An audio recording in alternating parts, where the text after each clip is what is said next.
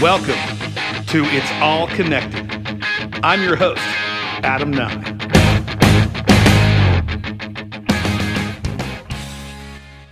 Welcome to episode five of It's All Connected. Um, I'm going to talk more about Thor today. Um, on my last episode, I talked about Thor, talked about the idea of identity with Thor, and then when I was done with the show, I just kept thinking about a bunch of stuff I didn't say, uh, and was like, well, I really can't move on from Thor. I need to talk a little bit more. So I really want to key in on one very specific moment in Thor Ragnarok and do a little bit of um, theological thinking from from that scene. Now I'm talking about the scene I, I did mention in the last episode where uh, Rocket uh, and Hulk go to New Asgard in Norway to find Thor, and when they find him, he has uh, gained a bunch of weight. It's been five years since he and the Avengers found Thanos and, and killed him. Thor went for the head. Um, I said Thanos, didn't I? Thanos? I don't. How do you pronounce it? It's funny that you don't really know how you're going to pronounce it until you say it. Anyway, they found uh, Thanos, and uh, Thor killed him, but that didn't really do anything to undo their earlier failure. So five years have gone by, and he has really fallen into this slump in his life, where he and Korg, who he met on Sakaar in, in Thor Ragnarok um, are sitting around drinking a bunch of beer, playing video games, and it was it's such a shocking scene when you first see it. I'll always remember how that felt when I when I saw it in the theater, where like this is a, a character we have now seen over the course of six movies, right? Because he had had three Thor movies and three Avengers movies all of which he is a Norse god, right? He's been around for thousands of years. He comes from this alien world of Asgard, which is full of, um, you know, pomp. And, uh, you know, it's Shakespearean in tone. And uh, they dress the part of these ancient, revered, uh, powerful beings.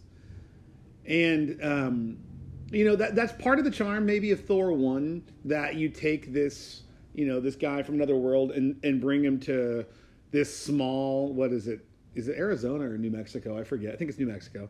Put him in this small New Mexico town and make him look homeless. And there's something about this you know the jarring juxtaposition of like this caped long haired golden god who's now you know homeless looking guy. Um, but this was a this was 10 steps farther where it's not just that he looks odd to us he he no longer looks himself to himself. Um, he he has lost the grandeur of his uh, uh, of what we've come to know what, what what he had come to know of himself. His failure has so overwhelmed him.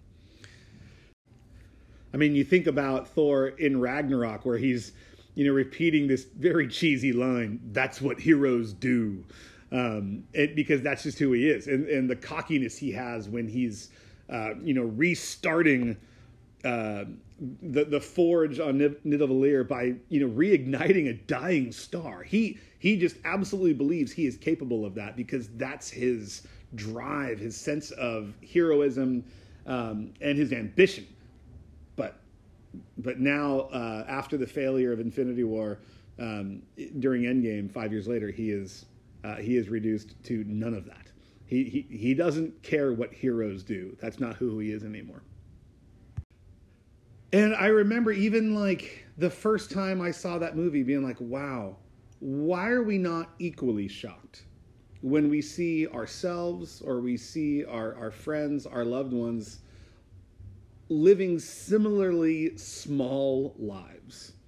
You know, when when we've lost any sort of sense of ambition, when we've lost any sense of what we're capable of, of, of adventure, of, you know, climbing that next mountain, and are just seeking a numb comfort. Um, numbing it through, yeah, it could be alcohol, could be prescription medication, whatever it is. We're, we just we're just trying not to feel our feelings and be distracted by cheap media, video games, reality TV, whatever. It, it's it's so much more shocking when we see Thor fall to those depths because we've seen the heights that he has come from.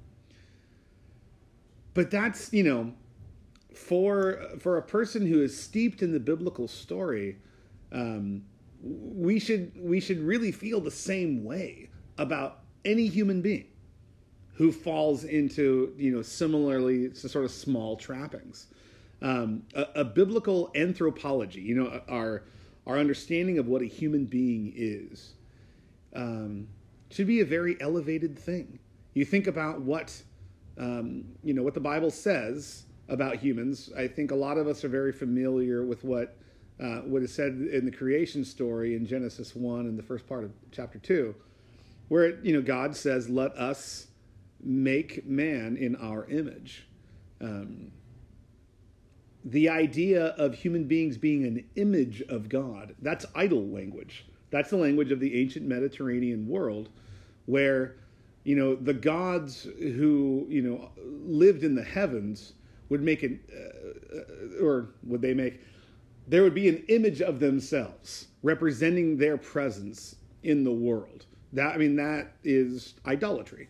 Um, that was the custom of the Mediterranean religions. They would make statues of their gods, and the idea was through you know something about the the priesthood of their religion or whatever, the the presence of that god would be um, you know imbued into this image of them. Now, of course, that was all forbidden to the Israelites. God said, "Don't make an image."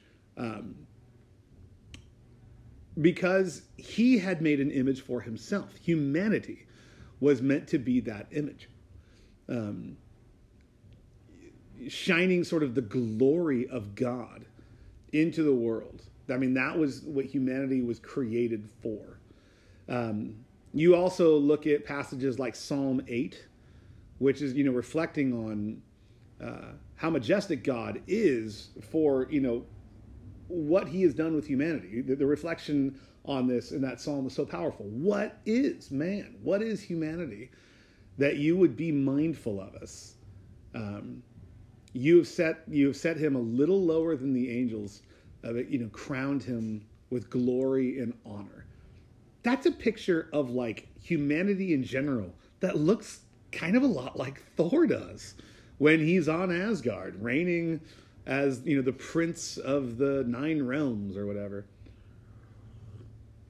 That's a really powerful thing. But of course the biblical story is a story of humanity in some sense falling from those heights but then a story of god's uh, rescue mission his, his redemption work of restoring us to those heights which i mean is central to the meaning of who jesus is.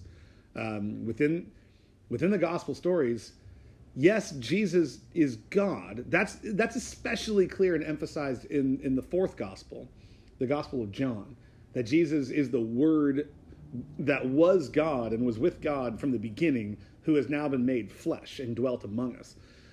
But it's just as true, and, and probably gets more emphasis, I, I would say, um, particularly in, in the what we call the synoptic gospels, Matthew, Mark, and Luke. When you take those together, the emphasis is a little bit more on the fact that Jesus is the true human. He is the new Adam. He is the new Israel. The, you know, uh, Israel being sort of the covenant partner of God that uh, God has always intended humanity to be. That Jesus is that. When um, uh, when Colossians 1 says that he is the image of the invisible God, uh, it ties that to you know the uniqueness of Christ um, in ways that you know that, that Jesus is what the rest of us are not. But we're you know we're not just sort of covenant partners with God or creations of God. Like He actually shares being with God. but that also makes him like fully human because that's what the plan for humanity was always to be that God's presence would dwell and uh, and God's presence would act in the world through humanity as his vessel and that is finally ultimately achieved in Christ. Um, and and that's why then you know by faith as we are bound to him by the holy spirit not only are we reconciled to god we are reconciled to our own nature. We are reconciled to what, what god had created us to be in the first place which is princes and princesses of the cosmos right? Um, partners with god in ruling creation and in perfecting it and in uh, you know crowning it with with his own glory. These are all such high uh, depictions of human nature, which uh, can be so so clouded, so uh, marred, not just you know by our sin, but also just by our domestication, by the the fact that we become so comfortable, you know, sitting around inside all day. That's uh, you know, uh, for many of us, that has been the the prison, the imprisonment of COVID nineteen. This last, you know, almost a whole year now. It's been we've been forced inside. I will admit, for me, that part actually hasn't been that hard. I like being inside. I like being inside too much. I love it when it's raining outside, and so I don't really have to feel bad about sitting around and watching movies or, uh, you know, yeah, doing my like 47th rewatch of Avengers Endgame or something like that. Yeah, I'm I'm very content to let these heroes on the television live the vi- big adventurous life. Of course, that's true with video games too, right? The the video games so much of so many of us or our kids play are full of heroes going on these mighty adventures, while we are quite literally twiddling our thumbs on a couch. um, some of us are just very comfortable with that. Others of us hate that, but it's been forced on us um, by COVID. But either way, all of it, uh, very much like Thor and Korg and Miek sitting on their couch playing uh, playing their video games, it ought to shock us. It ought to be something of a tragedy to see uh, the the dignity, the majesty, the adventure of being a human so radically reduced and it's something uh, I know we're all praying for the the COVID pandemic to end. Um, you know, not just so we can go back to restaurants and to concerts and to amusement parks, um, but just so that you know we, maybe we can re- reclaim the larger adventures of our lives, the the larger ambitions of our lives, because that's ultimately what Thor has lost a sense of purpose in his life that would give him any kind of ambition the failure he's he's endured has struck his identity, which we talked about last time, so deeply that he's lost his heroism. Um, so this is kind of a short episode today. Kind of consider it a uh, an addendum to to my last episode, but it was something I really wanted to talk about. Um, and going forward, I don't know whether I'll do a little bit more uh, with Thor. We'll kind of see what occurs to me. I don't really uh, write out huge plans for these podcasts. I just sort of talk about what, whatever's been on my mind when it comes to the MCU and uh, the Bible or theology or whatever. So, um, I will either, uh, you know, do another thought or two about Thor, uh, or I will, uh, I, I will be moving into Iron Man and Captain America. I really want to talk about uh, more about them. So here is where I will uh, end this episode, and I'll look forward to talking to you again next time.